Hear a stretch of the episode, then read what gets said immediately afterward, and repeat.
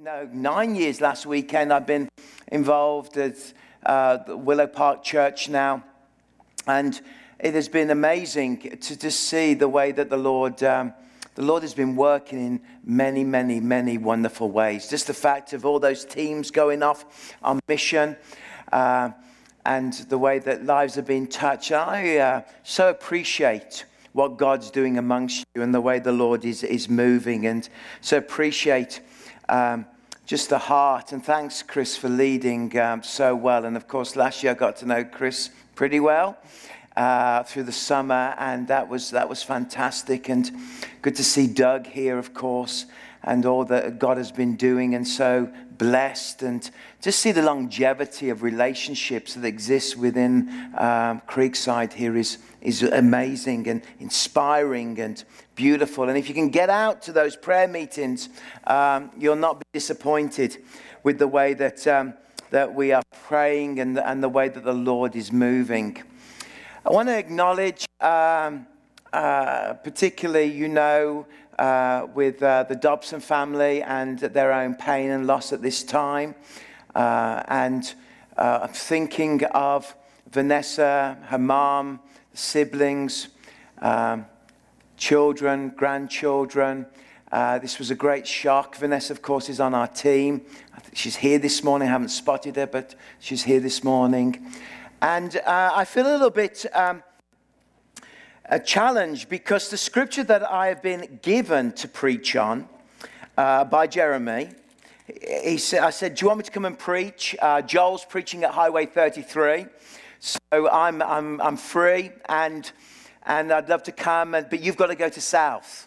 So he's gone to South. I've come here, and Joel's wreaking havoc at, at her Highway 33, which is awesome. Uh, getting ready for camp, talking about send a kid to camp, and uh, preaching. Um, uh, clearly not from John's gospel, I doubt, uh, but uh, whatever God's laid on his heart. But I, Jeremy gave, he said, Yes, you can. We're at John chapter 11. And I have to, I have to trust that in terms of the grief that is in our community and the shock, that, that somehow this message will minister to all of us. And we think of uh, John in, in the UK at the moment and, and um, loss of the mother there and I know that journey has been a difficult journey. And, and, and there we have the message of the death of Lazarus. What this story, this chapter, and it's, it's a lot of verses, it's 46 verses, so I'm certainly not going to go through it. And I'm certainly looking for a clock. And so I'm going to set my timer so that you feel like um, you will um, you'll get out of here by this evening. Um, but I really uh, want to talk about this story. Many of you know it because many of you have grown up in church. It's a story of the death of Jesus' friend and the resurrection of Jesus' friend. It is a moment in Scripture where we see the divinity of who Christ is within the incarnation. We see his power. We see the great statement that I am the resurrection and the life. We see this and we see the pain and the agony of Mary and Martha. We see the journey that they are on. The first word I want to mention about this scripture, and let's uh, read for a few moments, not all of it, but as we step into it. Now, a man named Lazarus was sick. He was from Bethany, the village of Mary and her sister Martha. This Mary, whose brother Lazarus now lay sick, was the same one who poured perfume on the Lord and wiped his feet with her hair. So the sister sent word to Jesus Lord, the one you love is sick. When he heard this, Jesus said, This sickness will not end in death. No, it is for God's glory, so that God's Son may be glorified through it. Now, Jesus loved Martha and her sister and Lazarus. So when he heard that Lazarus was sick, he stayed where he was two more days. And then he said to his disciples, Let us go back to Judea. Perspective. Perspective is, is everything. I don't know about you, but I've lived in large cities of six million people. And one of the big nightmares of living in a, a city of six million people, I live in the city of, grew up in the city of Birmingham, in the heart of Britain.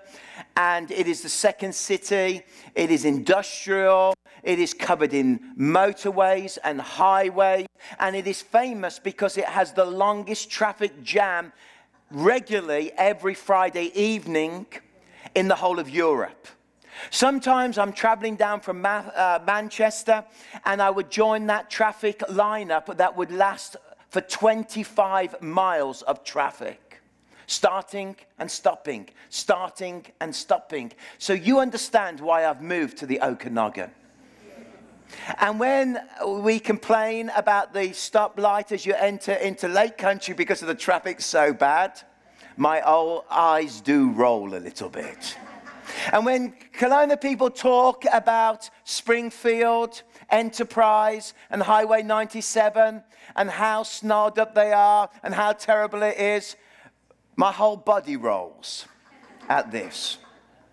But I do know, having flown and worked nationally and across Europe with Youth for Christ that often I'd fly into Birmingham and, and the plane would come towards Birmingham uh, International Airport and it would fly over the highways. And as you look down, you could see the ring of traffic around the city of that six million people conurbation. And you could see exactly where the traffic jams are because from above, you have a completely different perspective. And when you land, you avoid the bits you spotted because you know you'll be there until Tuesday and it's a Friday. And you watch out, you see. And then you make adjustments. But to be above something and have a different perspective is something different from being in it at the time. You sat there in the traffic jam and you're worrying about what is in front of you, what is behind you, what is beside you. You're getting frustrated. You're getting angry. Life is not like La La Land in the opening scenes when they're in the traffic jam in LA and suddenly everybody starts singing and dancing. It's more like the 1990s movie Falling Down when he gets out the car and starts shooting everybody.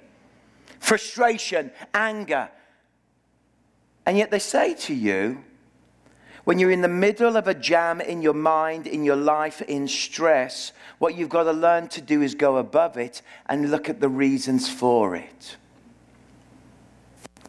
Because perspective changes everything.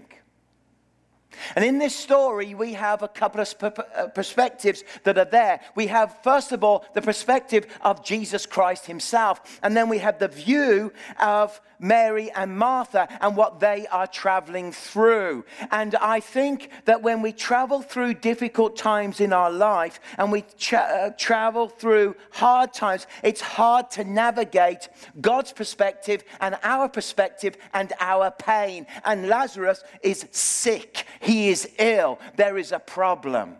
See, young David had the right perspective. Who is this uncircumcised Goliath that comes against the armies of the Lord? He is nothing when compared to the glory of God's army. That's a perspective. But this story symbolizes very often our own personal journey of when we go through difficult times and discouragement. This story symbolizes our battles often in life when we face the hardest of times and we can't get the perspective. And we're asking ourselves at ground zero, we're asking ourselves on the ground, all I can see is obstacles. All I can see is pain. All I can see is difficulty. Lord Jesus Christ, where are you in this pain? Where are you in this difficulty? Because we face obstacles of children with sickness, family members with mental health problems, friends and colleagues with addiction issues, maybe, marriages that aren't functioning the way that they should, and grief and pain and shock that we experience in the natural course of living on this planet, which is fallen. It's tough. And this story gives us these two perspectives. It says, so the story is a family emergency. The youngest, your younger sibling, uh, Lazarus, it seems, was very sick, probably from a, an infection. Before the age of cancer, uh, most people died from infections. And so he was probably having a fever. His breathing had changed. They could tell his temperature was raging. They could tell that something was going on. They were attending him again and again. Bethany as it's mentioned here, was a favorite spot of Jesus. This particular family were a favorite family of Jesus. He would come here and relax. He would kick off his sandals. He would be amongst people he loved. Bethany was, was a special place in Jesus' heart. And instantly, in the middle of this emergency, if you notice in verse 3, so the sisters sent word, Jesus, to Jesus, Lord, the one you love is sick. Instantly, we know Jesus, we know his love, and right now we're sending word Jesus, come immediately and help us with this problem. But notice the word love here. It's interesting that they use the word love, and this love is the kind of love that is friendship, the love that is to do with brotherly love the love of friendship, c- companionship, that Greek love of friendship. So they instantly thought, well, Jesus is our friend. He is our teacher. He's like our brother. We love him. He loves us in that, that friendship way. He will come and he will help us. They almost expected Jesus to jump on a charge like a white knight shining in all his glory and, and start galloping towards the scene of the problem. But then notice verse 4 that when he heard this, Jesus said, This sickness will not end in death. No, it is for the glory for God's glory, so that God's Son may be glorified through it. Now, Jesus loved Martha and her sister Lazarus, so when he heard that Lazarus was sick, he stayed where he was for two more days. That's almost an oxymoron, isn't it? I love you and I'm not coming. If my wife called me and said, Darling, when the children have had a little fall, I need to go to emergency. Will you come immediately? And I said, I love you, darling, with all my heart. I'm not coming until Monday. She says, Is that really love? It says, He loves them, but He did not come. What doesn't Jesus care? Isn't Jesus interested in their turmoil? Isn't Jesus there willing to come immediately to solve this problem. He, but it uses the word again, love. But it uses a different Greek word, love, here in verse 5. It uses agape. It uses devoted, committed, sacrificial, absolute, sacrificial, no hearts, hearts bold, holding on to. I will do anything for you. I am utterly devoted to you, even if you are not devoted to me. The kind of God love that changes the world. So, in one sense, they had a picture of Jesus' love like a friend. And here, Jesus, we learn in Scripture, loved them with such deep sacrificial devotion. It is hard to believe that when we travel through pain and difficulty, that God's devotion is absolute, sacrificial, and absolute devoted, and He is with you, and He loves you, and He is with you even through the darkest times.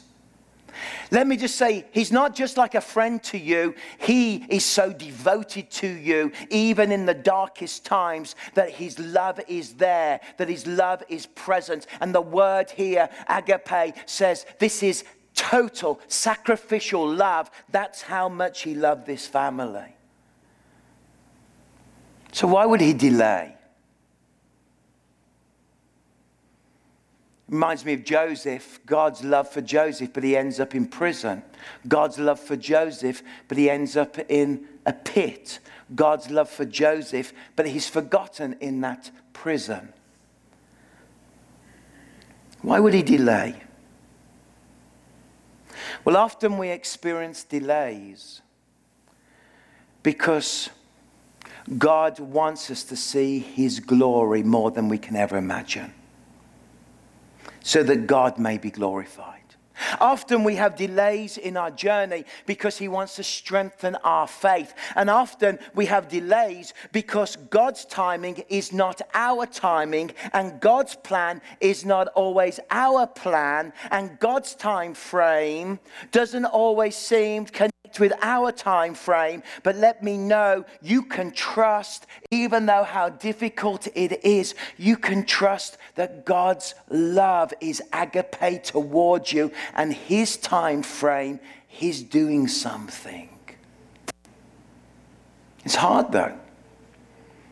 I go back two years ago, I think, and to comfort my grandfather, 93, who's dying.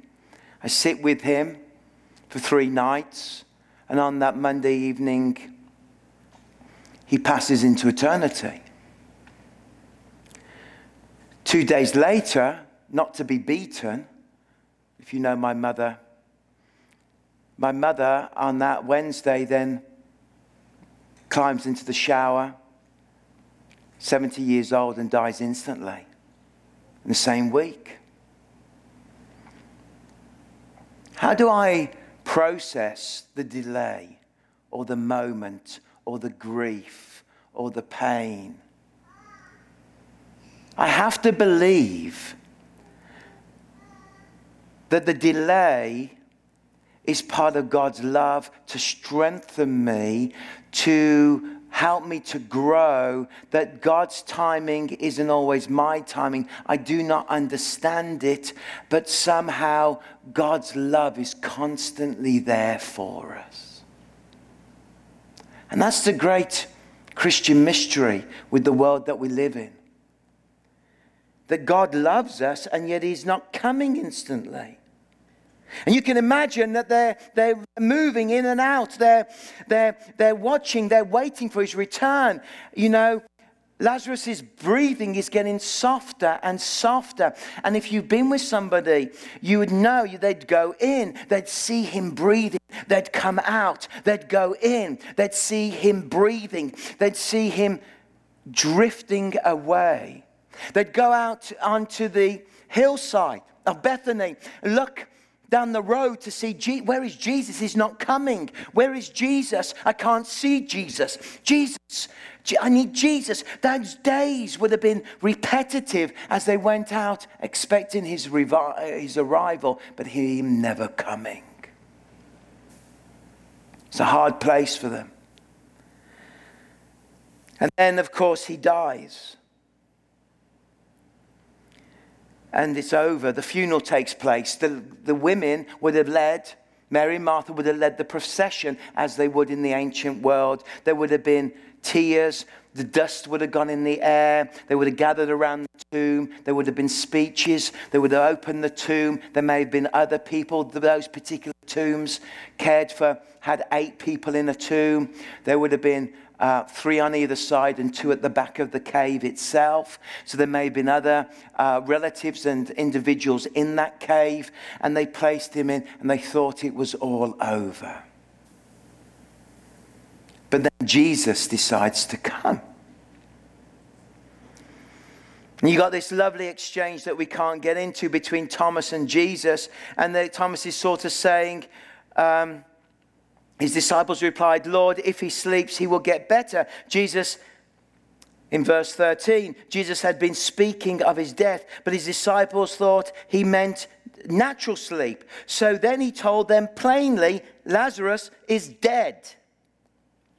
And for your sake, I'm glad I was not there, so that you may believe. but let us go to him. Then Thomas said to the rest of the disciples, Let us also go, that we may die with him. That's a very cheery fella. So they, they made their way back. And who comes and meets but Martha? In verse 29, it says, When Martha heard that Jesus was coming, she went out and met him, but Mary stayed home. She would have stayed on the floor. They would have been sat around. They would have been eating certain food.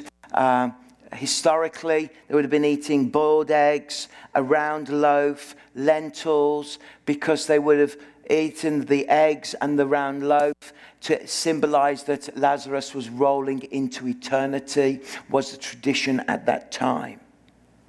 But Mary rushes out, and verse 20 when Mary heard that Jesus was coming, she went out to meet him, but Mary stayed home. Lord, Martha said to Jesus, if you had been here, my brother would not have died.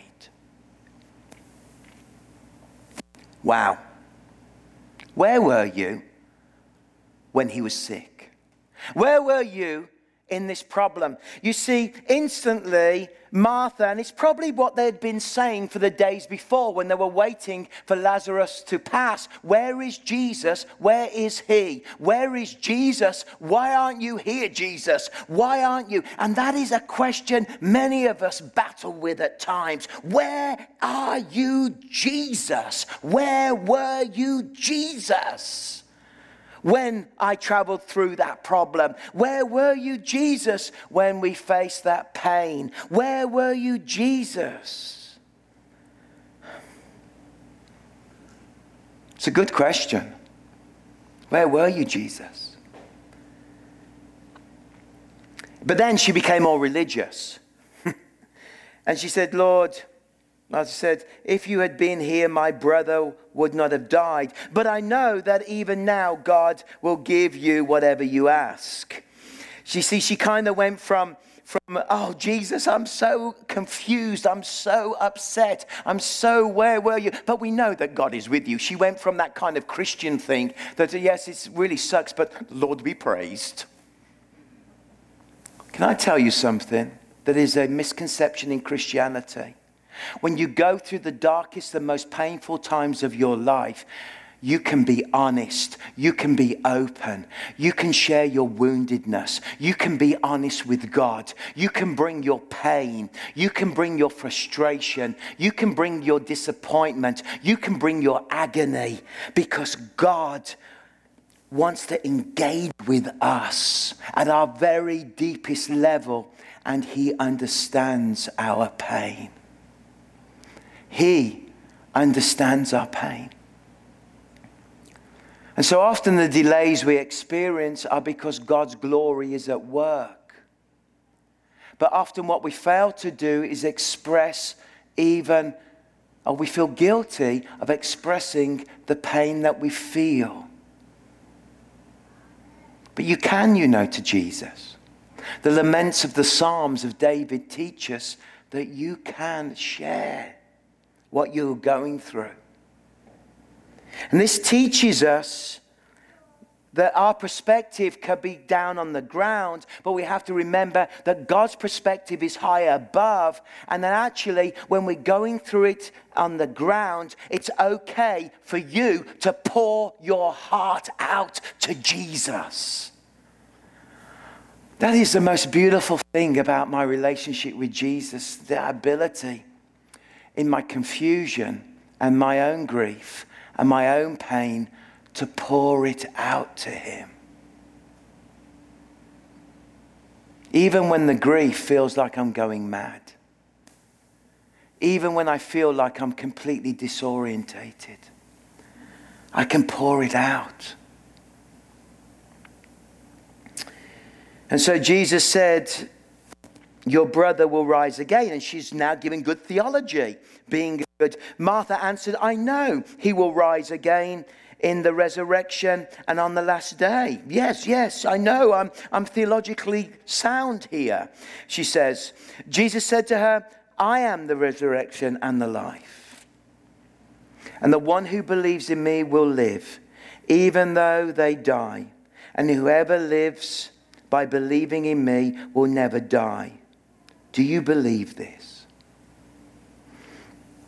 He takes it from ground level and he takes it back up high and he reminds her of the eternal plan of God that there is life, that there is eternity, that there is heaven, that your perspective is this. Do you believe that one day I will come and one day I am the resurrection? Do you believe that one day death will be defeated? Do you believe that there is hope even in the middle of great darkness?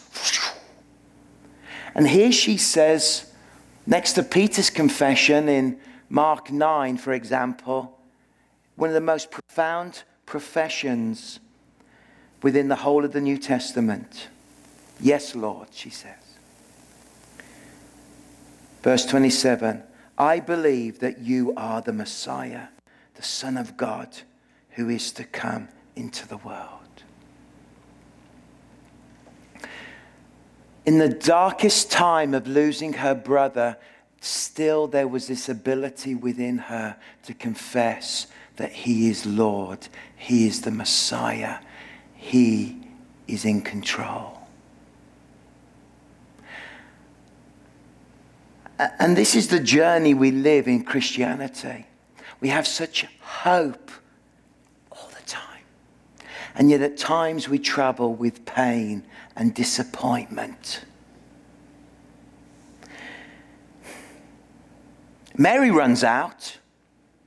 Verse 32 When Mary reaches the place where Jesus was and saw him, she fell at his feet and said, Lord, if you had been here, my brother would not have died. You see the repeat of the verse? Verse 21, verse 32. Again, they've been sort of singing this lament. If you had been here, it'd all been fine. Do you really care? If you'd been here, it'd have been great. If you'd been here, you'd have made the infection go away. If only you'd been here. But the truth is that in the, even in the middle of our darkest hour, Jesus is always with you. He's always with you. He's always traveling with us. Lord, if you've been here. And then we really have where I want to land it. And when Jesus saw her weeping, and the Jews who had come along with her also weeping, verse 33, he was deeply moved in spirit and trouble. The NIV is a little weak here in the Bible translators as they worked with this text, I feel. Because the actual Greek translation here is that Jesus was deeply moved, is an image in the Greek of a shuddering of a horse that neighs and just shakes with all its power as suddenly realize something. This horse releases this, this powerful expression of shuddering agony that comes out of the mouth of Jesus. At That moment, everything within Jesus shudders, everything within Jesus shakes, everything within him earns as he identifies with the grief and he looks at the sisters, he sees the pain, and the scripture teaches us that he shudders to his very core. That really comforts me. That when I am traveling through darkness and obstacles and difficulties, and I'm asking the question, Lord, where are you? The answer comes from heaven I'm right with you, and I am shuddering, I am shaking, I am breathing. The whole of my being with agape, with love. I am holding you, I am with you, and I love you. Maybe you've been through a divorce and you felt so broken and you thought you'd never get over it. And yet, somehow, as you're flat on the floor, Jesus has come and held you, and you feel the rejection and the pain, and He shuddered with you. Maybe you've been through bereavement, He's shuddering with you. Maybe you've experienced bankruptcy and loss, He's breathing, shaking. He's seeing the tomb of that experience and he's present with you. And then we have the shortest verse in the Bible Jesus wept. I don't think it even needs much comment, does it? Why would he weep when he knew that he was going to call the body out? Why would he weep when he knew that he delayed so God's glory would come? Why would he weep? And I want to remind you, you've probably heard it again and again. The reason he weeps is because he weeps with our own personal journey. He's with you. He's with you. Perspective. And he wept tears, literally staining his face, crying uncontrollably. And I remember that week when my mother and my uh, grandfather died. They, it wasn't my mum's father, it was my dad's father. And my mum was his daughter in law, but they'd been divorced, my mum and dad, for years. But they lived in the same town, two miles from each other. But I remember that evening and that week and the weeks to follow when grief would shudder through my body.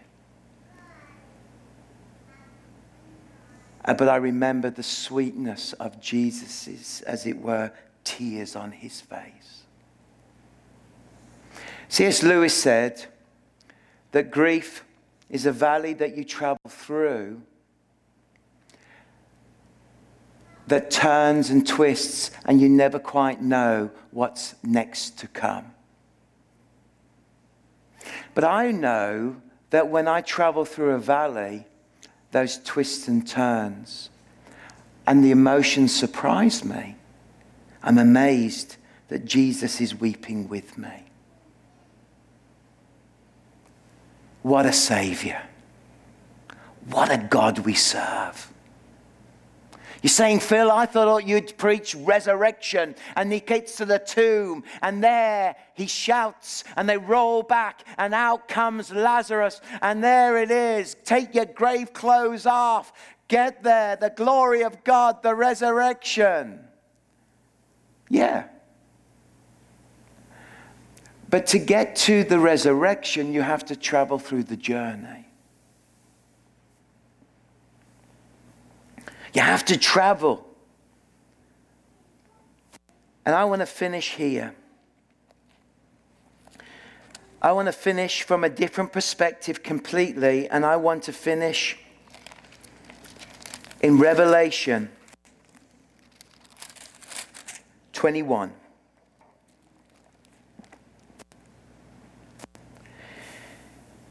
Verse 4. So we're in the ground zero we're in the ground and we're seeing the obstacles, we're seeing the sickness, we're seeing the pain, we're seeing the shock, we're seeing the questioning, we're seeing why Jesus? We're seeing Jesus weeping with us in our pain, but let's just take that hot air balloon up to 15,000 feet and remind ourselves this truth. He will wipe every tear from their eyes there will be no more death, or mourning, or crying, or pain, for the old order of things has passed away. I am the resurrection and the life. The story is never over. The story is never ended because a day will come when he will wipe every tear off every eye, and those that mourn, there'll be no more death, and there'll be no more crying, there'll be no more pain, for the old order of things has passed away. Amen? That's the truth of the gospel. That's the power of Christianity.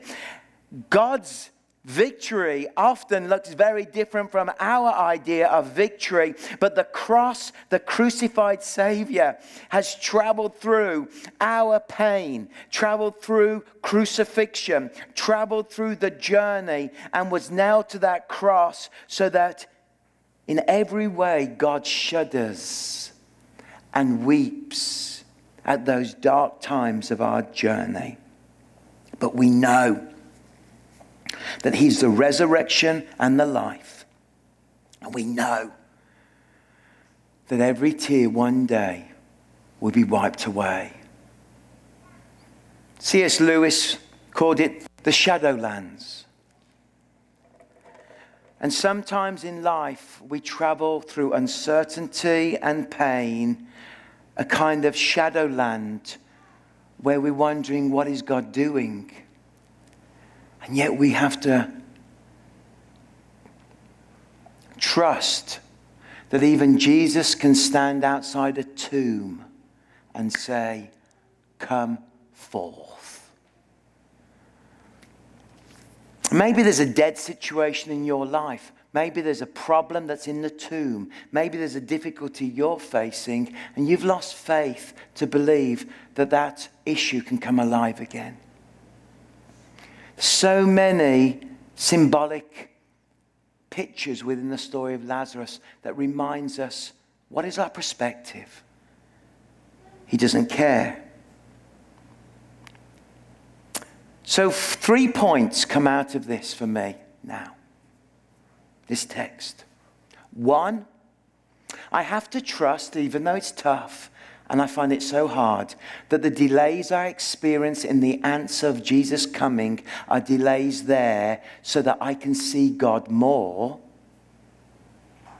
The delays are there so I can grow in faith.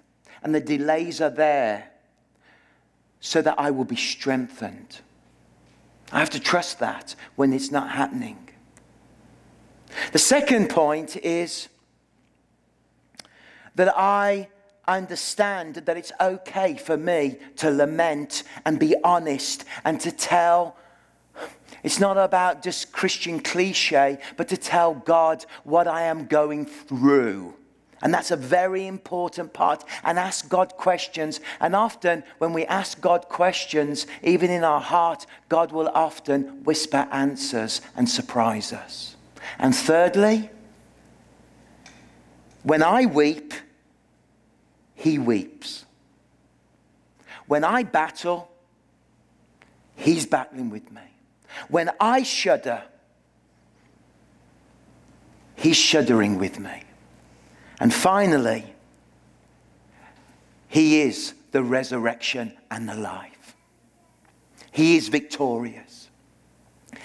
There is an age to come where the trumpet will sound and the dead in Christ will rise and the glory of God will come. And this is the hope of our salvation that we will live eternally. And as C.S. Lewis said, this life will be like the preface of a book. And then each chapter, when you get into heaven, will get better and better and better. And when you think the chapter could not get any better, it will just keep getting better. Glory to God. The salvation of Jesus. But the journey through the valley of the shadow of death. Final point, which is about my sixth final point. There are ways in which we grow deeper with Jesus. Theologians tell me. There are moments when we grow deep in Jesus through immense study. We go deep. True. Study, meditation, scripture transforms our inner character. Secondly, they tell us that we have a experience in the power and work of the Holy Spirit, a moment, a crisis moment they call it, of where God meets with us. Often you had that at camp as a teenager. God blasted you, floored you if you like, and you change.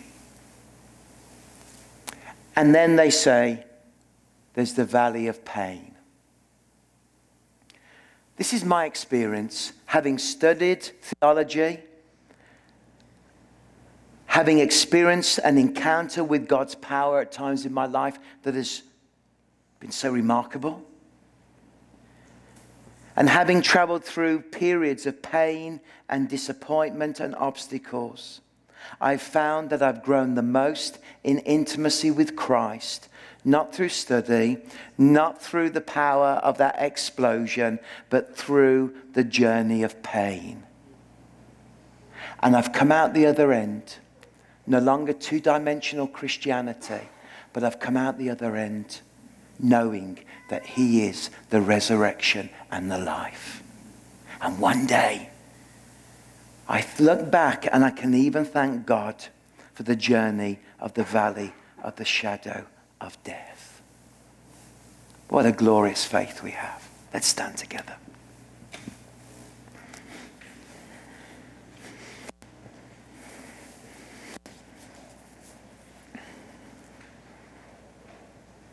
Maybe right now you have questions. Maybe right now you need the Holy Spirit to come and minister to you in your pain, in your Bethany experience, in your journey of obstacles. Maybe now you've got questions. Lord, if you'd come earlier, why didn't you? I found that when I've asked Jesus questions, where were you with me? When I traveled through that, where were you? I've discovered that the Holy Spirit whispers healing answers and helps me change my perspective and helps me to see his wisdom and his heart. And so, Lord, right now I pray for every dear person here. That whatever they've traveled through, and whatever they've connected with this John 11, I pray, God, that in the middle of their darkness, in the middle of their Bethany journey, in the middle of that process, may they know and may I know your perspective in my life. May we know your spirit of comfort, your presence, your love surrounding us, I ask. And we thank you for Revelations 21, verse 4. We know the end of the story. We know the end of the story. Thank you, Jesus. Let's have a moment of silence. May Jesus comfort you. May the love of the Father hold you. Amen.